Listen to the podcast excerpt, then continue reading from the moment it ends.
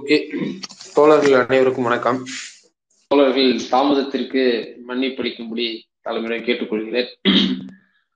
திருப்பூர் மாவட்டத்தில் தொடர்ச்சியாக பெண் குழந்தைகள் மீதான பாலியல் வன்கொடுமைகள் நடைபெற்று வருவது சம்பந்தமான ஒரு அதை கண்டித்து அடுத்த கட்டமாக என்ன செய்வது என்று சம்பந்தமான ஒரு கூட்டத்தில் நான் கலந்து கொண்டிருந்ததுனால் வந்து உரிய நேரத்துல என்னால் வந்து வர முடியல அப்படிங்கிறத உள்ளபடியே சொல்லி என்னுடைய வருத்தத்தையும் உங்களிடத்தில் தெரிவித்துக் கொள்கிறேன். தோழர்கள் பொறுமை காத்ததற்கு ரொம்ப நன்றி. இன்றைய தினம் வரலாற்று சிறப்பு மிக்க ஒரு நிகழ்வு. இந்த உலகத்தில் இயக்கவியலின்படியும் சரி பரிணாம கோட்பாட்டிலும் சரி பல உயிர்கள் பிறப்பதும் இறப்பதும் அது பரிணாம வளர்ச்சி அடைவதும் ஒரு இயற்கையான ஒரு அறிவியல் பூர்வமான நிகழ்வு. அப்படியான வழக்கமாக நடைபெறுகின்ற ஒரு நிகழ்வாகத்தான் ஜார்ஜியாவில் ஆயிரத்தி எண்ணூத்தி எழுவத்தி ஒன்பதாம் ஆண்டு டிசம்பர் இருபத்தி ஒன்னாம் தேதி ஒரு வழக்கமாக ஒரு குழந்தை பிறக்கிறது. எதிர்காலத்தில் அந்த குழந்தை மார்க்சிய தத்துவம் எனும் பேராயுதம் கொண்டு உலக முதலாளிகளுக்கெல்லாம் சாவுமணி அடித்து உழைக்கின்ற சாதாரண பாட்டாளி மக்களுடைய சொர்க்கத்தை நிலைநாட்டும் என்கின்ற எதிர்பார்ப்பை எந்த ஒரு பெற்றோர்களும் சக உறவினர்களும் எதிர்பார்த்திராத சூழ்நிலையில் ஒரு பிறந்த ஒரு குழந்தைதான் தோழர் ஜோசப் ஸ்டாலின் எனும் தோழர் ஸ்டாலின்.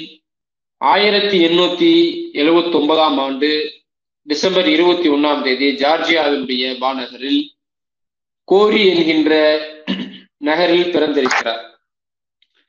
அடிப்படையில தோழர் ஜோசப் ஸ்டாலினுடைய குடும்பம் ஒரு பாட்டாளி வர்க்க பின்னணியும் இன்னும் கூடுதல் குறிப்பாக சொல்ல வேண்டும் என்று சொன்னால் இந்திய சமூக நிலைமைகளையும் வகுத்திருக்கிற அம்பேத்கருடைய கோட்பாட்டிற்குள் சமூக நிலைமைகளை ஒப்பீடளவில் செய்ய வேண்டும் என்று சொன்னால் தோழர் ஜோசப் ஸ்டாலின் அடுக்கப்பட்டிருக்கின்ற மூட்டைகளில் எல்லாம் அடிமூட்டையாக இருக்கின்ற ஒரு மூட்டையான ஒரு வர்க்கத்தை சார்ந்தவராகத்தான் இருந்தார். அடிப்படையில் சாதாரண செப்பல் தைக்கும் தொழிலாளியினுடைய மகனாக பிறந்திருந்த தோழர் ஜோசப் ஸ்டாலின் போர்குணமிக்க தொழிலாளி வர்க்கத்தின் படைத்தளபதியாக வந்திருக்கக்கூடிய அந்த அம்சங்களையும் அதனுடைய முக்கியமான சில நிகழ்வுகளையும் அதோடு இணைந்திருக்கக்கூடிய இன்றைய நடப்பு அரசியல்களையும் உங்களோடு நான் பேச இருக்கிறேன் தோழர்களே. மற்றொரு விஷயத்தை நான் குறிப்பிட விரும்புகிறேன் ஒரு அவசர கதியான நேரத்தில் தான் இந்த தலைப்பை நான் பேச முடிவு செய்து ஒப்புக்கொண்டேன். அதனால பெரிய அளவுல ஹிஸ்டாரிக்கல் செக்மெண்டேஷன்ல நான் கவனம் செலுத்தவும்ல அது சம்பந்தமாக நான் ரெஃபரன்ஸ் கூட எடுக்க முடியாத நேரத்தில் தான் இந்த உரையாடலுக்குள்ள வந்திருக்கேன்.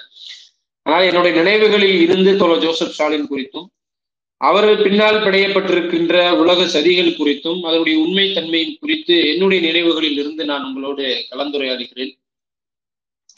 தோழர் ஜோசப் ஸ்டாலின் அவருடைய அம்மாவுக்கு ஒரு நான்கு குழந்தைகளில் பிறந்திருக்கிறது. அதுல நான்காவதாக பிறந்தவர் தான் இவர். அது தனக்கு முன்று பிறந்த மூன்று குழந்தைகளும் ரஷ்யாவுடைய அந்த ஜார்ஜியா பகுதியில அதாவது குறிப்பாக சோவியத்தினுடைய ஜார்ஜியா பகுதி ரஷ்யான்னு கூட சொல்வது பொருத்தமற்றது. சோவியத்தினுடைய ஜார்ஜிய பகுதிகளிலே இயல்பாகவே பிறக்கின்ற குழந்தைகளினுடைய இறப்பு விகிதம் என்பது அதிகமாக இருக்கிறது. காரணம் அந்த பகுதி உழைப்பாளி வர்க்கத்திடம் காணப்பட்டிருந்த மிகப்பெரிய ஊட்டச்சத்தின்மையும் ஊட்டச்சத்து குறைபாடு என்கின்ற அடிப்படையில் அன்றைய குழந்தைகளுடைய இறப்பு விகிதம் என்பது அதிகமாக காணப்பட்டு கொண்டிருந்த அந்த காலகட்டத்தில் தனக்கு முன்று பிறந்த மூன்று குழந்தைகளையும் பறிகொடுத்திருந்த சூழ்நிலையில் தொலை ஜோசப் ஸ்டாலின் நான்காவது மகனாக பிறக்கிறார் உயிர் பிழைக்கிறார் என்பது அங்கே நடைபெறுகிறது. அடிப்படையில் அவர்களுடைய தந்தையார் ஒரு செப்பல் தைக்கின்ற தொழிலாளி அவர்களுடைய தாயார் வந்து ஒரு சாதாரண துணி சலவை செய்யக்கூடிய ஒரு தொழிலை செய்யக்கூடியவராக இருந்தார். ரஷ்யாவினுடைய மாநகரத்தினுடைய அல்லது ஜார்ஜிய பகுதியிலே ஒன்றடக்கி இருந்த ஜார் மன்னருடைய பரந்துபட்ட அந்த பகுதியாக இருக்கக்கூடிய ஒட்டுமொத்த பகுதிகளிலும்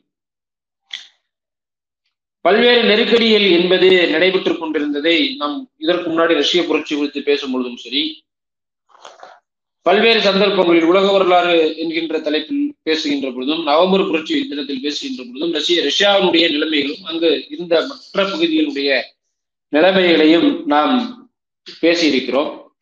அந்த அடிப்படையில் தான் அந்த பகுதியும் இருந்திருக்கிறது. கடுமையான நெருக்கடியான காலகட்டம் கடுமையான பஞ்சம் முதலாளித்துவத்தினுடைய ஆரம்ப காலகட்டத்தினுடைய நெருக்கடி அதனுடைய லாப வெறி என்கின்ற ஒட்டுமொத்த ஏகாதிபத்தியம் இந்த சிரமங்களினால் உழைக்கின்ற வருகத்தினுடைய நிலைமை என்பது ரொம்ப மோசமான நிலைமையும் கடுமையான வறுமையும் இருந்தது.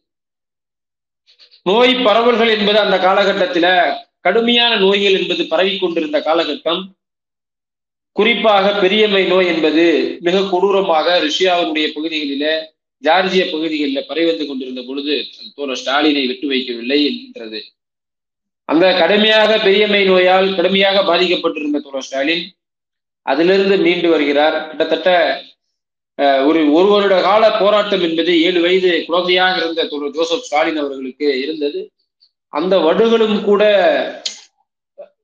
அந்த தட்டுமையுடைய வடு என்பது பெரியம்மையினுடைய வடு என்பது அவருக்கு நீங்காத ஒரு உடல் முழுவதும் காணப்பட்டதாக இருந்தது என்பது நம்ம பார்க்க முடியும். அதனால அவரை குழந்தைகள் எல்லாம் போக்கி அப்படின்னு சொல்லி கேலி செய்வதும் அங்கு யதார்த்தமாக இருந்தது அப்படிங்கிறது தான். அப்போ அவருடைய அந்த மெட்டீரியல் கண்டிஷன் அவருடைய குடும்பத்தோட மெட்டீரியல் கண்டிஷன் என்பது நமக்கு தெரிஞ்சிருக்கும். இயல்பாகவே கல்வி அறிவற்ற ஒரு குடும்பம் அந்த குடும்பத்தில் இருக்கக்கூடிய ஒரு கடைசியாக மிச்சம் இருக்கும் ஒரு குழந்தை தட்டமை நோயால் பாதிக்கப்பட்டிருக்கின்ற ஒரு குழந்தை பெரியமை நோயால் பாதிக்கப்பட்டிருந்த ஒரு குழந்தை மற்ற குழந்தைகளால் ஏளனம் செய்யப்படுகின்ற ஒரு குழந்தையினுடைய மன மனோபாவம் அல்லது அதனுடைய சைக்கலாஜிக்கலா அதனுடைய பாதிப்பு என்பது நம் அது நிலைகளிலிருந்து உணரும் பொழுது அதனுடைய வழிகளையும் வேதனையும் நம்மால் புரிந்து கொண்டிருக்க முடியும். ஒருவேளை இந்த தாக்குதல் எல்லாம் அவருக்கு அந்த குழந்தை பருவத்தில் நடைபெறாமல் இருந்திருந்தால் தோழன் ஸ்டாலின் ஒரு போர்க்குணமற்றவராக பாட்டாளி வர்க்கத்தை தலைமைதாகி வழிநடத்தக்கூடிய ஒரு மகத்தான தலைவராக வந்திருப்பாரா என்பதே ஒரு அச்சமாக இருக்கிறது. சமூகத்தினுடைய ஒட்டுமொத்த முதலாளித்துவ மெட்டீரியல் கண்டிஷன் முதலாளித்துவமும் அங்கிருந்த நிலப்பிரபுத்துவமும் மனிதர்களை எப்படி மோசமாக நடைமுறைப்படுத்துகிறது என்பதை சிறு வயதிலிருந்தே தோழர் ஸ்டாலின் அனுபவித்து வந்திருக்கிறார் என்பதற்காகத்தான் இந்த சம்பவங்களை நான் இங்கே குறிப்பிட இருக்கிறேன்.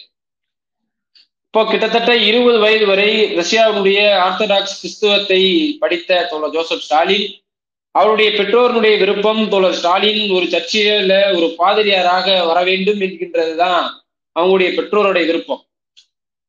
ஆனா தோழர் ஜோசப் ஸ்டாலின் அதற்காக அனுப்பப்படுகின்ற மிஷினரி பள்ளியிலிருந்து படிக்கிறாரு.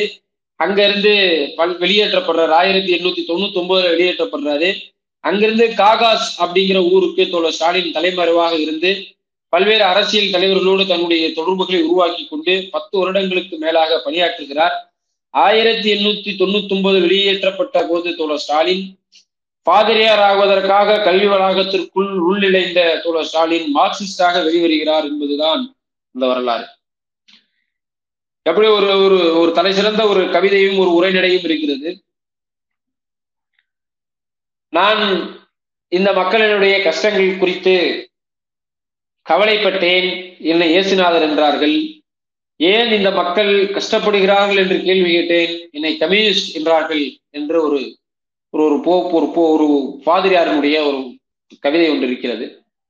அதுபோலத்தான் தோழர் ஸ்டாலின் ஒரு பாதிரியார் ஆவதற்காக கல்வி மிஷினரி பள்ளிக்குள் நுழைந்து பிறகு அங்கிருந்த சூழலில் இந்த வர்க்கம் படுகின்ற கஷ்டத்தையும் தான் வளர்ந்து வந்த சூழலில் ஒட்டுமொத்த தொழிலாளி வர்க்கமும் விவசாய வர்க்கமும் சுரண்டப்படுகின்ற நிலையும் குறித்தான தன்னுடைய தீராத தேடுதலின் பலனாக மார்க்சியம் எனும் பகுதியை நோக்கி நெருங்கி ஒரு கம்யூனிஸ்டாக தோழர் ஸ்டாலின் வெளிவருகிறார்.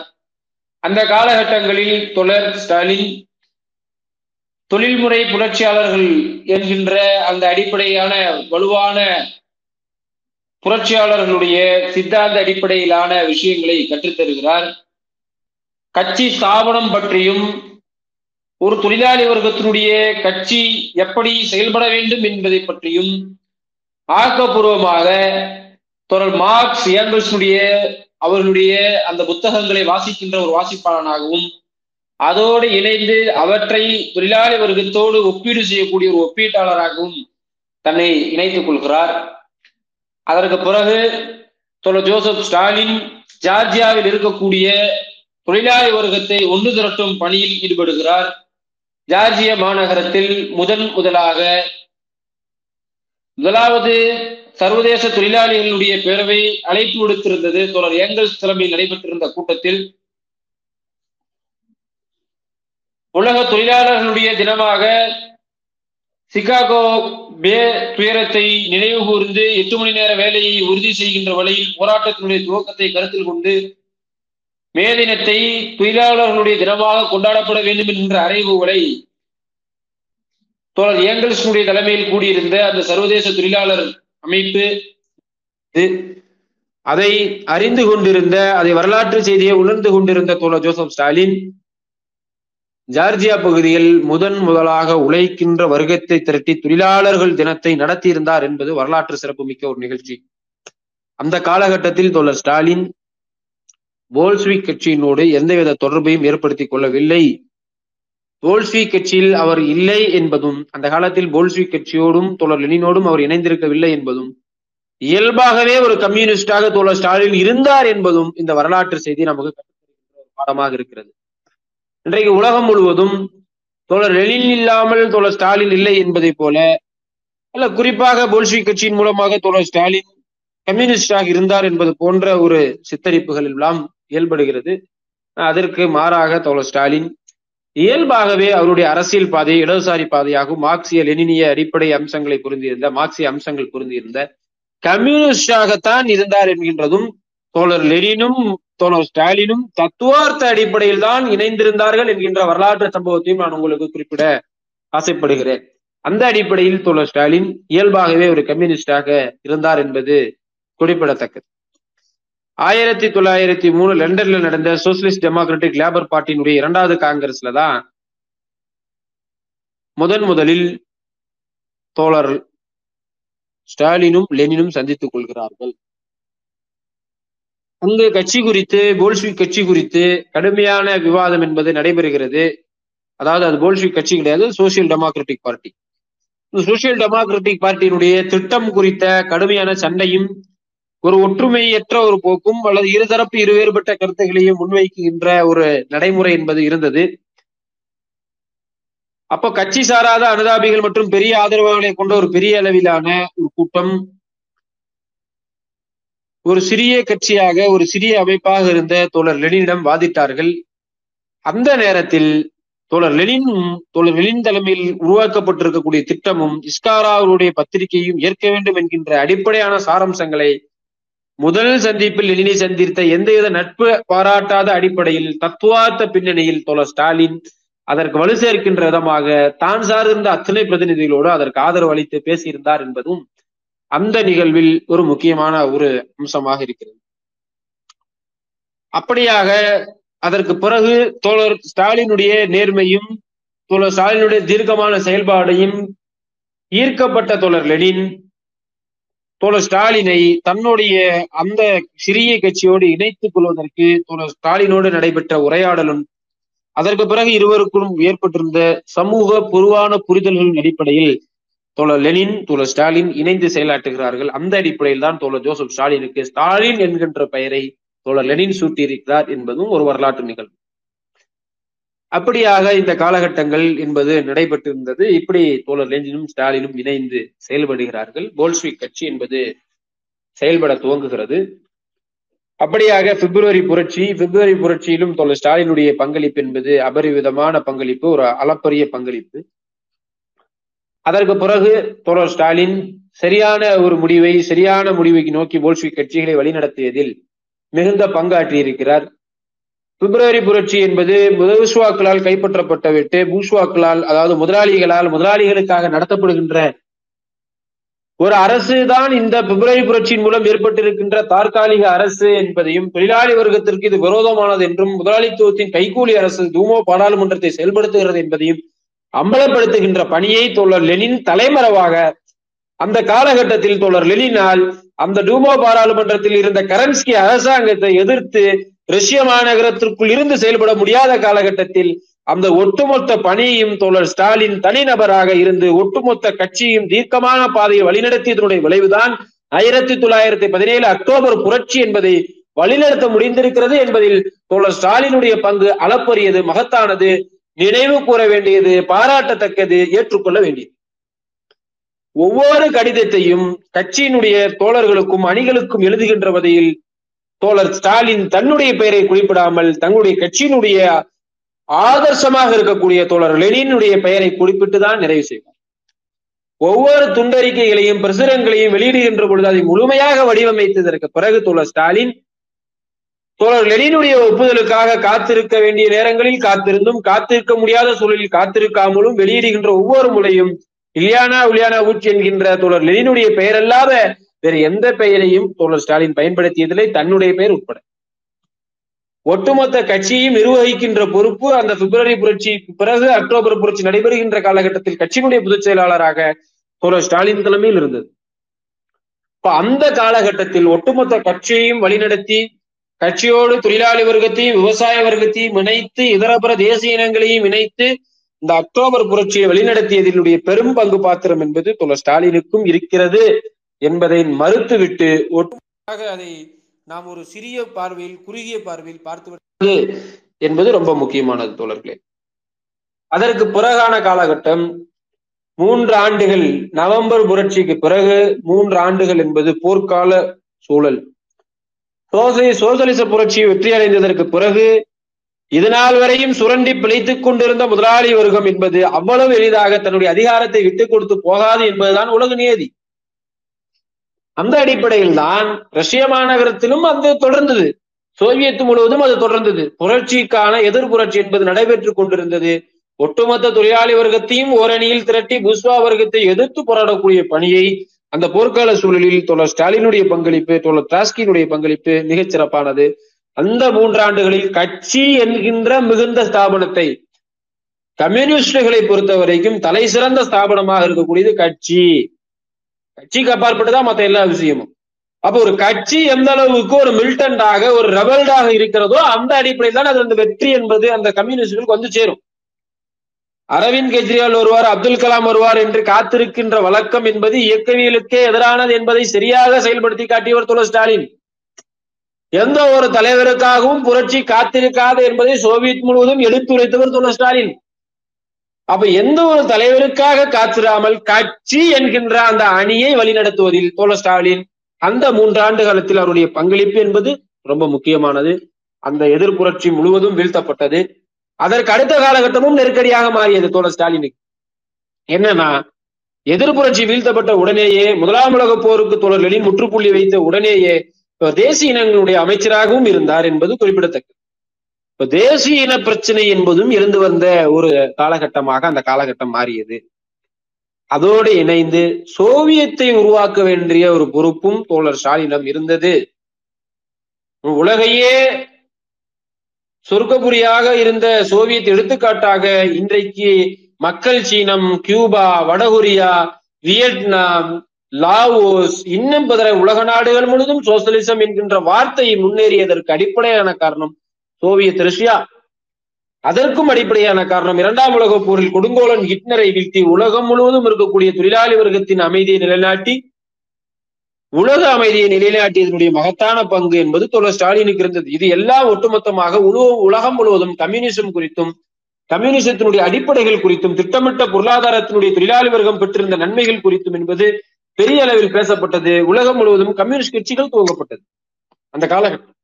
அந்த காலகட்டத்தில் அந்த சோவியத் என்கின்ற அந்த நவ மணிகளை கோர்க்கின்ற பொறுப்பு தொடர் ஸ்டாலினிடம் இருந்தது. வேகமாக கோர்த்து கையும் குத்தி விடக்கூடாது மெதுவாக கோர்த்து முத்தும் கரைந்து விடக்கூடாது என்கின்ற பழமொழி ஒன்று இருக்கு. முத்தும் கரைஞ்சிடக்கூடாது கையும் குத்திடக்கூடாது அப்படிம்பாங்க. அந்த பணியில சிறப்பாக செஞ்சிருந்தார் அப்படிங்கிறது ரொம்ப முக்கியமானது. இந்த தேசிய இனங்களை ஒட்டுமொத்தமாக தத்துவமாக வளர்த்தெடுத்து அந்த பிரச்சனையை மூலதனத்தினுடைய பிரச்சனையும் முதலாளித்துவத்தினுடைய பிரச்சனையும் தேசிய இனங்களை எப்படி ஆட்படுத்துகிறது என்பதை தீர்க்கமான பார்வை கொண்டிருந்தார். அதனாலதான் தோழர் லெனின் சொன்னாரு ஒரு ரஷ்யர் அல்லாத ஒரு உக்ரைனியர் அல்லாத இந்த சோவியத்தினுடைய ஒட்டுமொத்த பகுதியில் இருக்கக்கூடிய பெரும்பகுதியாளர்களா இருக்கக்கூடிய எந்த ஒரு இனத்தையும் சாராத சாதாரண ஒரு ஜார்ஜிய மண்ணில் பிறந்திருந்த சாதாரண செப்பல் நிற்கின்ற தொழிலாளியினுடைய சாதாரண தொழிலாளி வர்க்கத்தில் பிறந்திருந்த தோழர் ஸ்டாலினுக்கு தேசிய இனங்கள் குறித்து எவ்வளவு தீர்க்கமான பார்வை இருக்கிறது என்று சொன்னால் அதுதான் மார்க்சியம் என்று சொல்லி தோழர் ஸ்டாலினுக்கு தோழர் லெனின் எழுதிய இந்த கடிதத்தில் குறிப்பிட்டிருக்கிறார் என்று சொன்னால் அவ்வளவு நேர்த்தியாக அந்த தேசிய இனங்களுடைய அமைச்சர் என்கின்ற இடத்திலிருந்து மார்க்சிய அடிப்படை என்கின்ற இடத்திலிருந்து தொழிலாளி வர்க்கத்துக்கு எந்த இழப்பும் ஏற்பட்டுடக்கூடாது. முதலாளித்துவத்தின் போலி பிரச்சாரங்களை அம்பலப்படுத்த வேண்டும் என்கின்ற இடத்திலிருந்து ஒரு ஸ்டாலினுடைய பங்கு என்கின்ற அந்த அறிவுஜீவித்தனம் என்கின்றது ரொம்ப முக்கியமானது. பொதுவாக ஸ்டாலின் குறித்து இன்றைய உலகம் முழுவதும் ஏற்படுத்தப்படுகின்ற கட்டமைப்பு என்பது கொடுங்கோலன் சர்வாதிகாரி சொந்த கட்சிக்காரரை கொலை செய்தவர் இரக்கமற்றவர் உணர்வற்றவர் இரும்பு திரை கொண்ட ரஷ்யாவை உருவாக்கியவர் என்கின்றதெல்லாம் தோழர் ஸ்டாலினுக்கு சுமத்தப்படுகின்ற முத்திரை. ஆனால் தோழர் ஸ்டாலின் ஒரு சாதாரண தொழிலாளி வர்க்கத்தினுடைய குடும்ப பின்னணியில் இருந்து வந்து உலகம் முழுவதும் போற்றுகின்ற மார்க்சியத்தை உலகம் முழுவதும் எடுத்து செல்லுகின்ற அருமையான பணியை முன்னெடுத்திருந்தார்.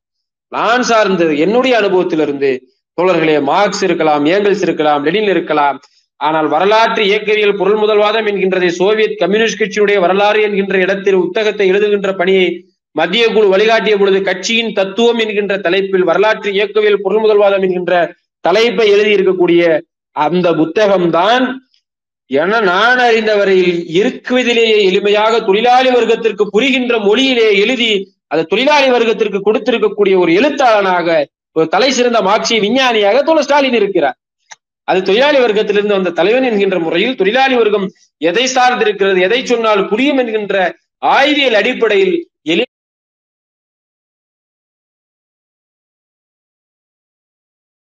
எளிமைப்படுத்தி சொல்லி அப்படி ஒரு மகத்தான படை. அதே போல தேசிய இன பிரச்சனை முன்னிருந்து வந்த பொழுது தேசியம் என்றால் என்ன? தேசிய இனம் என்றால் என்ன? தேசியத்திற்கும் தேசிய இனத்திலும் முதலாளிக்கும் முதலாளித்துவத்திற்குமான தொடர்பு என்ன? பாட்டாளி வர்க்கத்திற்கான நிலை என்ன என்பதை அடிப்படையாக அன்றைய வரலாற்று ஆய்வுகளை அத்தனையும் தொகுப்பாக செய்திருக்கூடிய ஒரு மிகச்சிறந்த நான் கண்டதிலே அது மிகப்பெரிய ஒரு ஆய்வு கட்டுரை. இன்றைக்கும் ஐநா சபை உட்பட்ட நாடுகள் ஏற்றுக்கொண்டிருக்கக்கூடிய தேசியம் குறித்தான தோழர் ஸ்டாலினுடைய மறையர் தேசியம் என்பது ஒரு மொழியோ ஒரு இனக்குழுவோ ஒரு இனமோ கிடையாது. அது நிலையாக வரலாற்று பூர்வமாக வாழுகின்ற மக்கள் சமூகம் என்கின்ற வரலாற்று அடிப்படையை நமக்கு சொல்லிக் கொடுத்தோர் தோழர் ஸ்டாலின். இன்னைக்கு இனம் என்றால் தேசியம் மொழி என்றால் தேசியம் இனக்குழு என்றால் தேசியம் சாதியம் என்றால் தேசியம் என்று திருத்தல் வாதல்கள் முன்னெடுத்து வருகின்ற பொழுது சாட்டையை தூக்கி கையில் கொடுத்திருக்கக்கூடிய மகத்தான புத்தகம் தான் மார்க்சிய பார்வையில் தேசிய இனம் என்கின்ற சாட்டை புத்தகம். அதை எடுத்துதான் அடிக்க வேண்டியது இருக்கிறது. தோழர்களே ஒரு ஒரு மொழிக்கு இனம் தேவையில்லை. ஆனால் ஒரு இனத்துக்கு கண்டிப்பாக மொழி தேவை. அப்ப மொழி இனம் கடந்தது இனம் மொழியை உள்ளடக்கியது. என்கின்ற மார்க்சிய பார்வை தோழர் ஸ்டாலின் எளிமையாக அன்றைய காலகட்டத்தில் இருந்த தேசிய பிரச்சனைகளை முன்வைத்து ரொம்ப அற்புதமாக இன்னும் சிறப்பு போனால் தோழர் லெனின் தேசிய சுயநிர்ணம் என்கின்ற புத்தகத்தை எழுவதற்கு முன்பாகவே எழுதியிருந்தார் என்பதும் வரலாற்று சிறப்பு. அப்படியே ஒரு தலை சிறந்த மார்க்சிய விஞ்ஞானி தலை சிறந்த எழுத்தாளர் என்கின்ற பங்கு பாத்திரத்தை இந்த உலகம் சொல்லுவதும் இல்லை சொல்ல விடுவதும் இல்லை. அடுத்தபடியாக அவர் மீது சுமத்தப்படுகின்ற குற்றம் என்ன? இரண்டாம் உலகப் போரில் லட்சக்கணக்கான மக்களை கொன்று குவித்தார். சொந்த நாட்டு மக்களை கொன்று குவித்தார். கடுமையான பஞ்சத்திற்கு தவறான திட்டங்களை தீட்டுவித்தார் சொந்த கட்சி நபர்களையும் கொலை செய்தார். உணர்ச்சியற்றவர் சர்வாதிகாரி. அன்புமிக்க தோழர்களே நான் உங்களுக்கு சொல்ல விரும்புவது நீங்கள் வரலாற்றை நீங்கள் ஆய்வு செய்யுங்கள். போர் கைதிகளுக்காக போடப்பட்டிருந்த மகச்சிறப்பான ஒப்பந்தம் ஜெனீவா ஒப்பந்தம். ஜெனீவா ஒப்பந்தத்தின்படி உலகத்தில் எந்த போர் கைதிகளில் ஜெனீவா ஒப்பந்தத்தின்படி நடைமுறைப்படுத்தப்பட்டு அவர்கள் கண்ணியப்படுத்த அதாவது போர் கைதிகளாக நட வச்சிருந்தாங்க அப்படின்னு நீங்க செக் பண்ணுங்க. அப்படி பாத்தீங்கன்னா உலகத்தில் போர்க்கைதிகளை போர்க்கைதிகளாக மட்டுமே தீ வைத்திருந்த ஒரு அமைப்பு அது ரெட் ஆர்மி அது சோவியத் ரஷ்யா மட்டும்தான். போர்க்கைதிகளை அடிமைகளாகவும் கொலை செய்தும் கொடுமைப்படுத்தி கொண்டிருந்த ஜெர்மனியும் அமெரிக்காவும் பிரிட்டனும் இன்னும் பல நாடுகளும் இருந்த காலகட்டத்தில் போர்க்கைதிகளை போர்க்கைதி சட்டம் என்ன வழியிருக்கிறதோ அந்த சட்டத்தின் அடிப்படையில் சட்டத்தின் ஆட்சியை நிலைநிறுத்தியது உள்ள ஸ்டாலினும் ஸ்டாலின் தலைமையிலான செம்படையும். அவருக்கு கொடுக்கின்ற பெயர்தான் மனிதநேயமற்ற சர்வாதிகாரி என்பது. இன்னும் சொல்ல போனார் தோழர் ஸ்டாலினுடைய பையன் யாக்கோப் ஸ்டாலின் இரண்டாம் உலக போரினுடைய காலகட்டத்தில் ஜெர்மானிய படைகளில் மாட்டிக்கொண்டிருந்த பொழுது ஜெர்மானிய படை வைத்திருந்த நிபந்தனை என்பது ஒரு தலை சிறந்த ஸ்னைப்பரும் ஒரு முக்கியமான காணொலுமாக இருக்கக்கூடிய அவருடைய பேர் எனக்கு மறந்துருச்சு. நினைவு வரக்கூடிய தோழர்கள் நான் பேசி முடிச்சதுக்கு அப்புறம் சொல்லுங்க. அவரை ரிலீஸ் பண்ணணுங்கிறாங்க. தோழர் ஸ்டாலின் சொன்னது சோல்ஜர்ஸ் ஈக்குவல் டு சோல்ஜர் சிப்பாய்க்கு சிப்பாயை விடுதலை செய்ய முடியும். அதுவும் அத்தனை சிப்பாய்களை நீங்கள் விடுதலை செய்தால் நாங்களும் அத்தனை சிப்பாய்களை விடுதலை செய்கிறோம். யாக்கோப் ஸ்டாலினுக்கென்று சிறப்பு அங்கீகாரமோ சிறப்பு அந்தஸ்தோ செம்படையில் தீர்மானிக்கவில்லை. ஆதலால் யாக்கோப் ஸ்டாலினுக்காக பேரம் பேசுவதை இதோடு நிறுத்திக் கொள்ளுகிறீர்கள். அதுதான் நடந்தது. கோபமுற்ற ஜெர்மனிய படை யாக்கோப் ஸ்டாலினை கொலை செய்தது. அந்த படம் இன்னைக்கு இருக்கு. நீங்க பாருங்க கர அந்த கரண்ட் கம்பி இருக்கக்கூடிய வேலிகளில் கொலை செய்து தொங்க விட்டிருந்தார்கள். ஆனால் அவர்கள் யாரை டிமாண்ட் செய்தார்களோ அந்த நபருக்கு இரண்டாம் உலக போர் முடிந்ததற்கு பிறகு போர் கைதிகளுக்கான குற்றங்கள் விசாரணை நடைந்து முடிந்த பிறகு இரண்டாண்டுகள் தண்டனை கொடுக்கப்பட்டு இரண்டாண்டுகள் சிறையில் இருந்து கிழக்கு ஜெர்மனி மேற்கு ஜெர்மனி விரிக்கப்பட்ட பொழுது சோவியத்தினுடைய ஒரு அங்கமாக இருந்த சாட்டிலைட் கண்ட்ரியினுடைய ஒரு பகுதியாக இருந்த மேற்கு ஜெர்மனிக்கு செல்ல விரும்பிய அவர் கிழக்கு ஜெர்மனிக்கு போக விரும்பல. மேற்கு ஜெர்மனிக்கு போக விரும்பினார். ஏனென்றால் சோவியத்துகள் நடை அவர்களை நடந்து அவர்களிடம் நடந்து கொண்ட விதம் சோவியத் ரஷ்யா செம்படையும் அவர்களிடம் நடந்து கொண்ட விதத்தில் அவர் தேர்ந்தெடுத்தது மேற்கு ஜெர்மனியும் சோவியத்தினுடைய ஒரு அங்கமாக இருந்த மேற்கு ஜெர்மனி. மேற்கு ஜெர்மனியில போய் ஒரு கப்பல் கட்டும் தொழிலாளியாக அவர் பணி செய்து தன்னுடைய வாழ்நாளை நிறைவு செய்தார். இப்படி ஒட்டுமொத்த கட்சியையும் ஒட்டுமொத்த செம்படையும் வழிநடத்திய தலைவனுக்கு ஒரு தோழனுக்கு கொடுக்கப்படுகின்ற பெயர் சர்வாதிகாரி முத்துரை.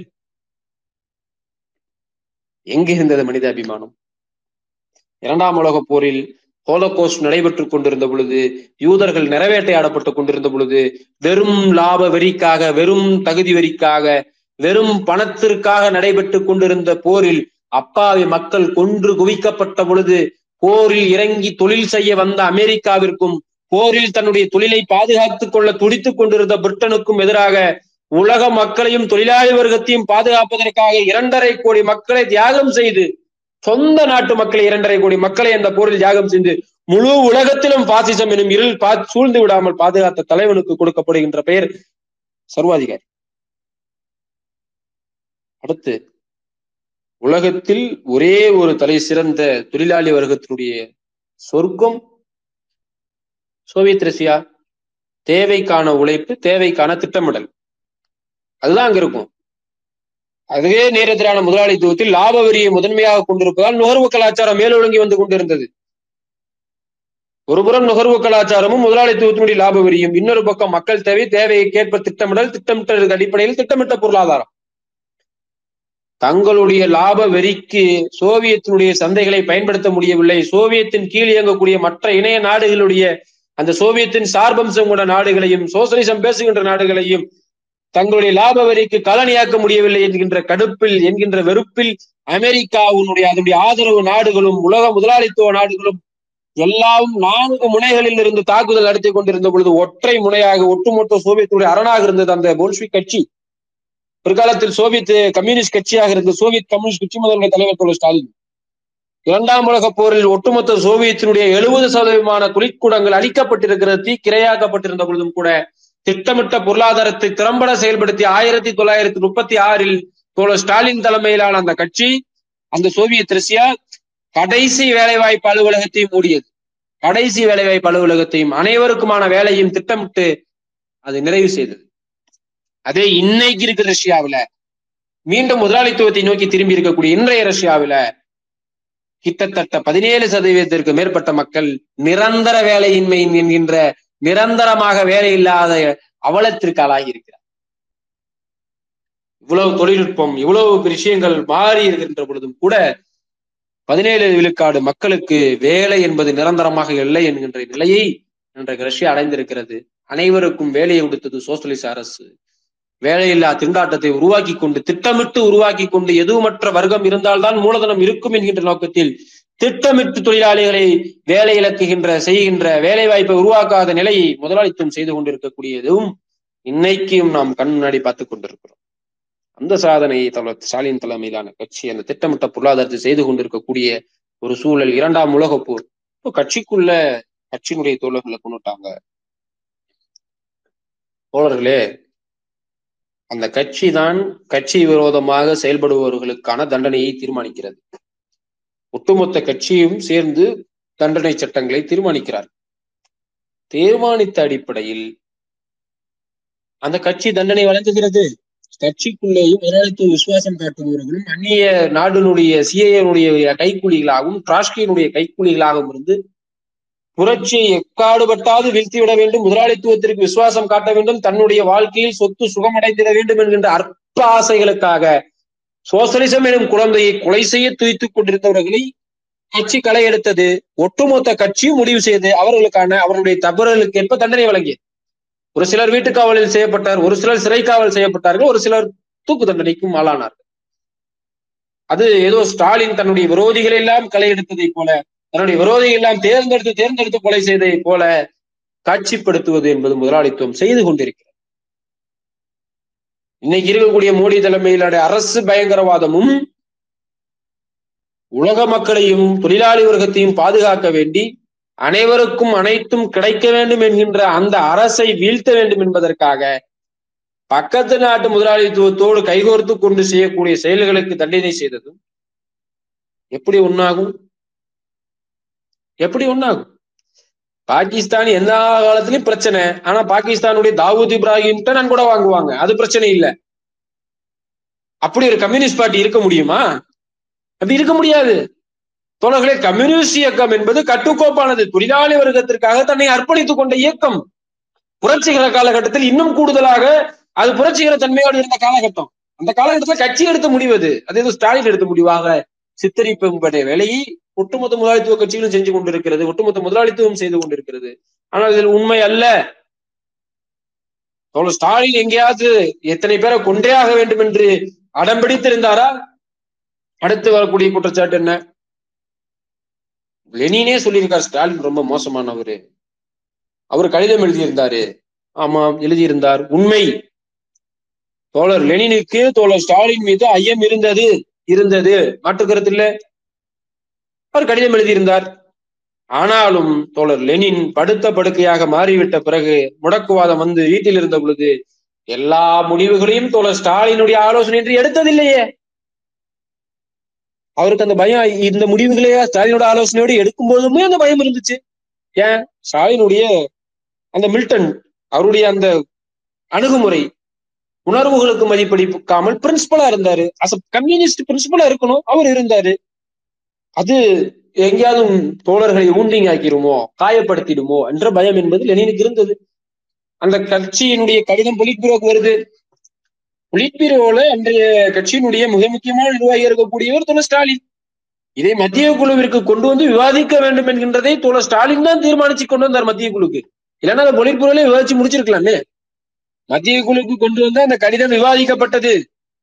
தோழர் லெனினுடைய அச்சம் என்பது அவருடைய தனிப்பட்ட அச்சம். அது கட்சியினுடைய அச்சம் இல்லை என்று அந்த மத்திய குழு கடிதத்தை நிராகரித்தது.